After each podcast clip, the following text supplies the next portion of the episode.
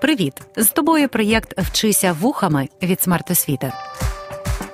Вчитись можна не лише за столом чи партою, можна в потязі, автобусі, під час прогулянки чи лежачи у ліжку. Просто слухай і вчися.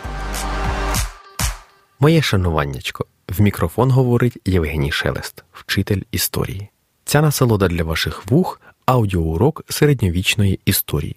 Приготуйтесь, бо зараз ми будемо розкривати таємниці минулого. Маєте нагоду послухати щось цікаве. Як тільки прослухаєте, будь ласка, виділіть 304 секунди, аби пройти опитування на сторінці уроку. Запитання в описі до цього заняття на сайті Вчися вухами. Ми любимо читати ваші відповіді. Здивуйте себе і близьких, почитайте історичну літературу. Рекомендації книжок та інші матеріали будуть в описі до уроку на сайті проєкту Вчися вухами. І головне, послухайте цей подкаст до контрольної роботи. Підготуйтесь гарненько.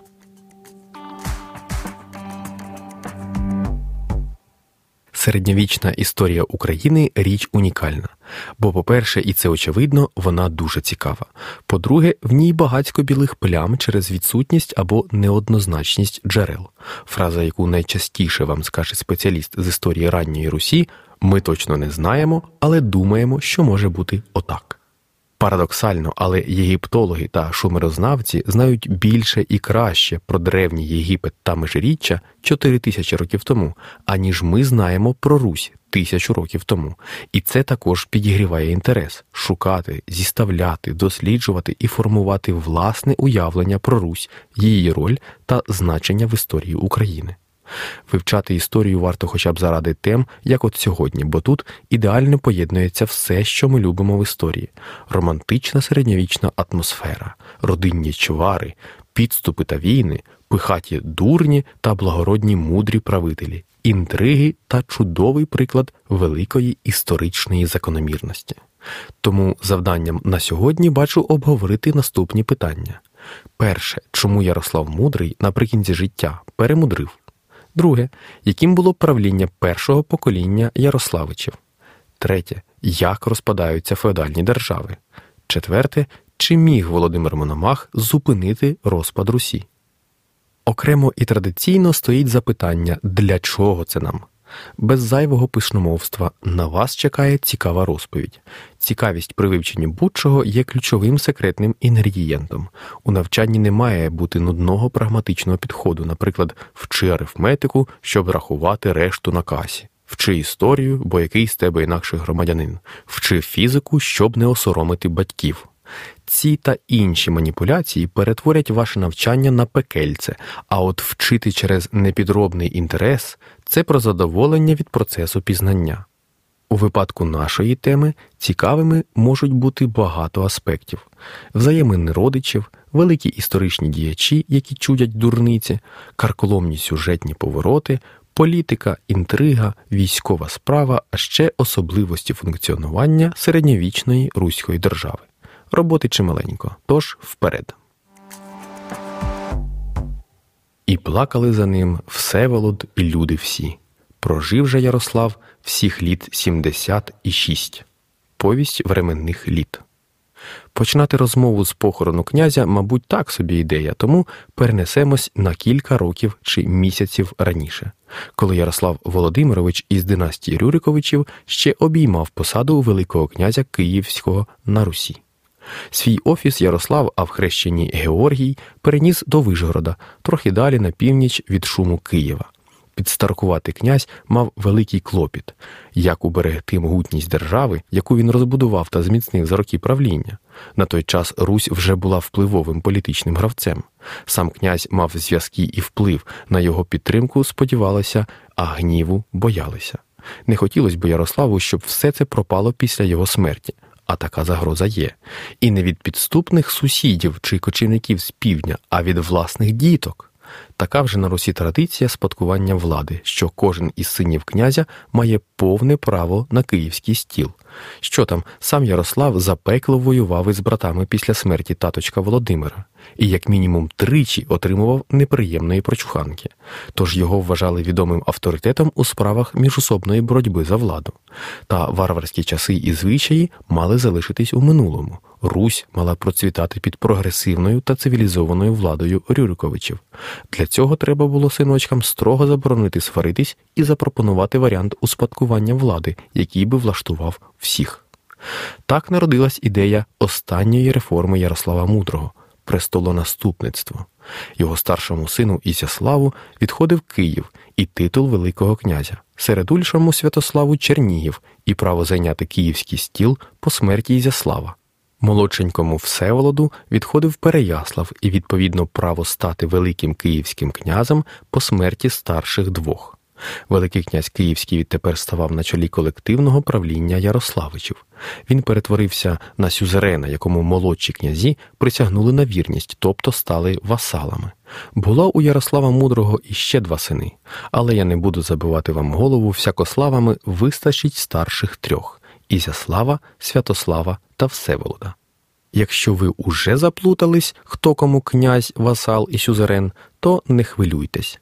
Серед самих Ярославичів цю систему кожен розумів по-своєму, постійно порушував і оскаржував. Особливо були вражені молодші сини Ярослава, а також його небожі та інші родичі покійних братів, синів Володимира Великого. Їх, виходить, просто позбавили законного спадку. Давайте послідовно про все це поговоримо. Отже, 1054 рік у Європі патріарх православних християн у Константинополі проклинає папу римського, а римський прилад відповідно посилає до пекла Константинопольського патріарха. Відбувся великий розкол церкви, а в сузір'ї тельця вибухає наднова зірка. Її видно і вдень, і вночі. Звісно, що цю подію люди сприйняли як поганий знак. Насувалась біда і лихі часи, як завжди.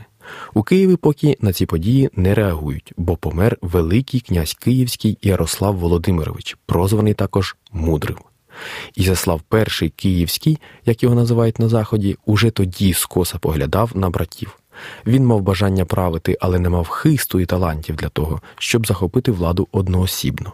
Батько Ярослав трьом старшеньким із п'яти дітей віддав найбагатші та найвпливовіші землі і фактично право розпоряджатись ними. Тож, попри відсутність офіційного оголошення співправління, уже з 1054 року Ізяслав, Святослав та Всеволод правлять спільно. Влада на трьох називається тріумвірат. Так його тепер називають історики за аналогією із римським тріумвіратом античних часів. Тріумвірат Ярославичів отак спільно правив до 1073 року. До того часу два інші молодші брати померли, і тріумвіри прибрали до своїх рук їх землі або посадили там власних синів. Ростислав, онук Ярослава Мудрого, чи не єдиний намагався опиратись тріумвірам, бо його перевели в статус князів ізгоїв. Такі князі втрачали шанси отримати будь-який уділ. Бунківний Ростислав захопив Тмоторакань, що далеко на півдні, на півострові Тамань. Але це вже не сподобалось Візантії, і ті, за словами літописця, отруїли Ростислава. Тож тріумвіри, принаймні поки, правили далі і самі вирішували, хто ізгой, а хто гідний уділу. Окрім дерибану уділів, Ярославичі також ходили в походи, як усі нормальні князі. Від русичів дісталось кочовому племені торків, що жили тоді із залишками печенігів та інших племен у степах. Торкам не пощастило двічі, бо, окрім руських князів, на них тисли і сусіди по степу кипчаки чи половці. Саме половці стануть великою проблемою як для Ярославичів і Тріумвірату, так і для русів в найближчі півтора століття. Їхні спустошливі походи на Русь тільки додаватимуть хаосу у період роздробленості. А поки перший контакт із половцями завершився не вельми героїчно. У 1055 році половці підступили до Переяславських земель, якими володів наймолодший з тріумвірів Всеволод. Князь вирішив відкупитись, тож битви не сталося, але кіпчаки зрозуміли, що на Русь є за чим ходити. Половецький хан Сокал через шість років повторив наступ на Переяславську землю, і цього разу Всеволод вступив у битву, але зазнав поразки. Половці пограбували його володіння і повернулись у степ. Загроза зростала. Половецькі війни триватимуть без значних перерв і ще більше сотні років. Це чудернацький час, коли половці змушували русичів задля миру одружуватись зі своїми дочками, а тим часом Князі ізгої наймали половців для міжусобиць. Половці стали на той час і головним ворогом, і основним союзником для руської верхівки. Кочівники та князі кружляли у запальному танго, але від нього летіли бризки крові. Для тріумвірів половці стали випробуванням, яке Ярославичі не пройшли. У 1068 році Велика Орда Кіпчаків знову рушила до кордонів Переяславського князівства Всеволода. Через попередній гіркий досвід він звернувся за допомогою до братів. Спільні війська тріумвірату та київського ополчення рушили назустріч половцям. Зустріч сталася на київських землях біля річки Альта. Згідно з літописом, битва відбулася вночі і завершилась поразкою руського війська. Ті, хто вцілів, втікали до Києва. Це Ізяслав та Всеволод, та Чернігова, це Святослав. У Києві розлючені та стривожені ополченці зібрали віче народні збори на Подолі. Люди вимагали від Ізяслава надати зброю та коней, аби помститись половцям. Ізяслав злякався, що його не вельми популярного серед киян тут же скинуть з престолу, тож відмовився давати зброю людям, а певно, краще погодився, бо розлючений натовп почав громити маєток Тисяцького, тобто очільника ополчення, а потім і князівський двір. Також повстанці визволили із ув'язнення Всеслава на прізвисько Чаклун, який був ворогом Ярославичів. Чаклуна кияни оголошують новим князем у Києві. Повстання ширилось, Всеволод на це помахав руцею і подався в рідний Переяслав, а Ізіслав накивав із міста п'ятами на захід до свого тестя короля Польщі. Половці, до речі, не пішли на Київ, а рушили на північ до Чернігова. Тепер уже Святослав мав розв'язувати цю проблему. Менш ніж за місяць після поразки на Альті руська дружина знову билась із половцями. Тепер на річці Снов зовсім близько від Чернігова. Та Святослав виявив стійкість, і русичі здобули важливу перемогу. На жаль, це вже не могло допомогти Ізяславу. Однак довго старший Ярославич за кордоном не був. Він повернувся наступного року із польським військом від тестя Болеслава II. І, хоч брати просили Ізяслава не займати киян, той не послухав і жорстоко покарав організаторів повстання. Всі ці події серйозно захитали під Ізяславом трон Києва. Його не любили ані кияни і не довіряли брати. Тріумвірат дав тріщину хоча вони ще встигли дещо разом. Наприклад, у 1072 році у Вижгороді князі доповнили звіт законів Руську правду, яку тепер називали правдою Ярославичів. А потім диявол розпалив у собиці Ярославичів, як пише літописець. Точно не зрозуміло, чому раптом Святослав вирішив стати Великим князем Київським, але у 1073 році вони з братом Всеволодом женуть Ізяслава в шию, той знов тікає до Польщі. Святослав на три роки стає князем у Києві. Тріумвірату приходить повний кінець. А коли Святослав полетів на зустріч із апостолом Петром на тому світі, Ізяслав повернувся. Тим часом Всеволод удає, що так і треба, і мирно віддає Чернігів, а сам займає знов Переяслав. Так ми підходимо до головної теми подальших 180 років руської історії феодальної роздробленості Русі. Всякославів тоді була нереальна концентрація, і всі вони мутузили один одного за владу. А літописці і давньоруська громадськість закликали берегти державу і дбати про спільне благо. Марно. Ізяслав також довго не прожив на світі і загинув у черговій міжособній битві за Чернігів. Тож Всеволод Ярославич мирно й тихо стає князем у Києві у 1078 році. Його 15-річне князювання позначиться черговою війною з половцями, а також майже одноосібною владою на Русі. В цьому аспекті Всеволод перевершив усіх тріумвірів. Володимир же почав розмишлять, кажучи коли я сяду на стіл батька свого, то доведеться воювати із святополком, оскільки стіл київський раніше належав його батькові. Повість временних літ. По смерті першого покоління Ярославичів назрівала реальна загроза продовження міжусобиць між їхніми синами, онуками Ярослава Мудрого.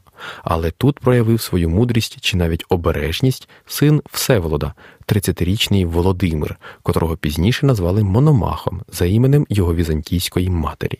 Він є головним і найвпливовішим князем свого часу, навіть попри те, що не зайняв одразу київський стіл. Володимир Мономах поступився Києвом 33-річному святополку, старшому сину Ізяслава, а стіл у Чернігові Володимир віддав синам Святослава, сам же повернувся до Переяслава. Таким чином, сини старших Ярославичів посіли свої місця знову, на цей раз відносно мирно. Жити у злагоді із родичами князями було для Володимира пріоритетом номер один.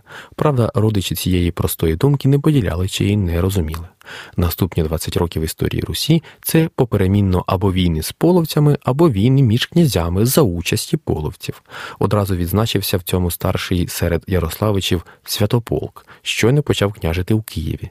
Від половців прибули посланці, які вимагали плати за мир. Не порадившись, святополк садить послів у поруб, тобто в'язницю.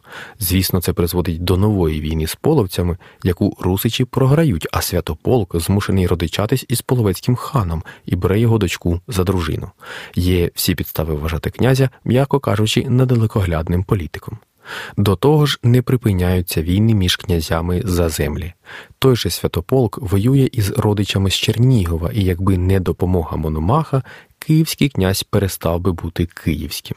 Мономах же бачить дві біди на Русі половці і пихаті князі, і намагається розв'язати ці проблеми одним махом, об'єднати князів для спільних походів проти половців.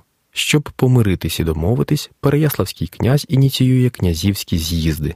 Вони проходять у Любачі у 1097 році і через три роки у Витичеві. Головні теми з'їздів мир між князями та війна проти половців.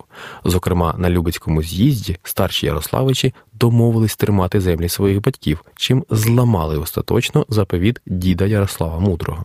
Вони також черговий раз повністю проігнорували молодих Ярославичів, тож з'їзд не припинив міжособиць.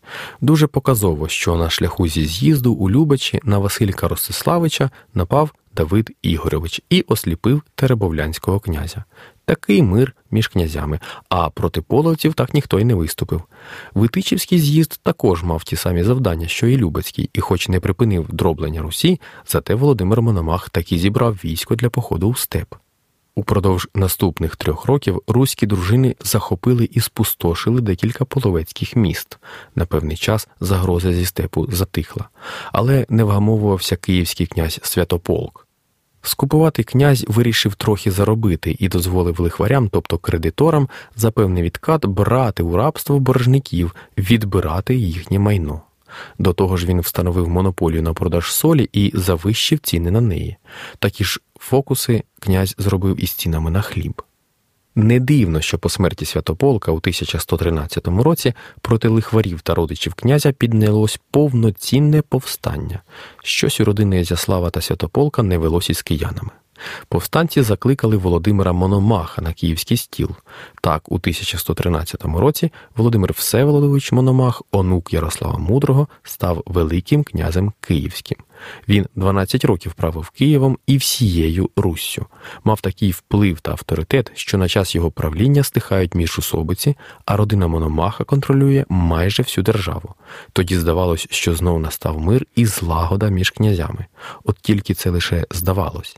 Не полишав Мономах і половців. Регулярно організовував проти них походи в степ. Кажуть, що так його боялись кіпчаки, що матері лякали дітей іменем князя, як зараз лякають бабаєм. Першим ділом князь урегулював у Києві закони торгівлі та боргове законодавство. Ці доповнення до правди Ярославичів відомі як устав Володимира Мономаха. Крім того, наслідуючи свого великого діда, Мономах видавав своїх дітей за принців та принцес сусідніх держав, укріплюючи статус та безпеку держави. За Мономаха ж у Києві також збудують перший міст через Дніпро, бо раніше всі користувались бродом біля Вишгорода. Помер Володимир Мономах у 1125 році, а поховали його у Софійському соборі неподалік від Великого Діда. По смерті Мономаха київський стіл зайняв його син Мстислав, якого прозвали Великим. І ще сім років сильна влада Мстислава тримала Русь в гурті, а потім розпад поглибився. Що ж маємо підсумку?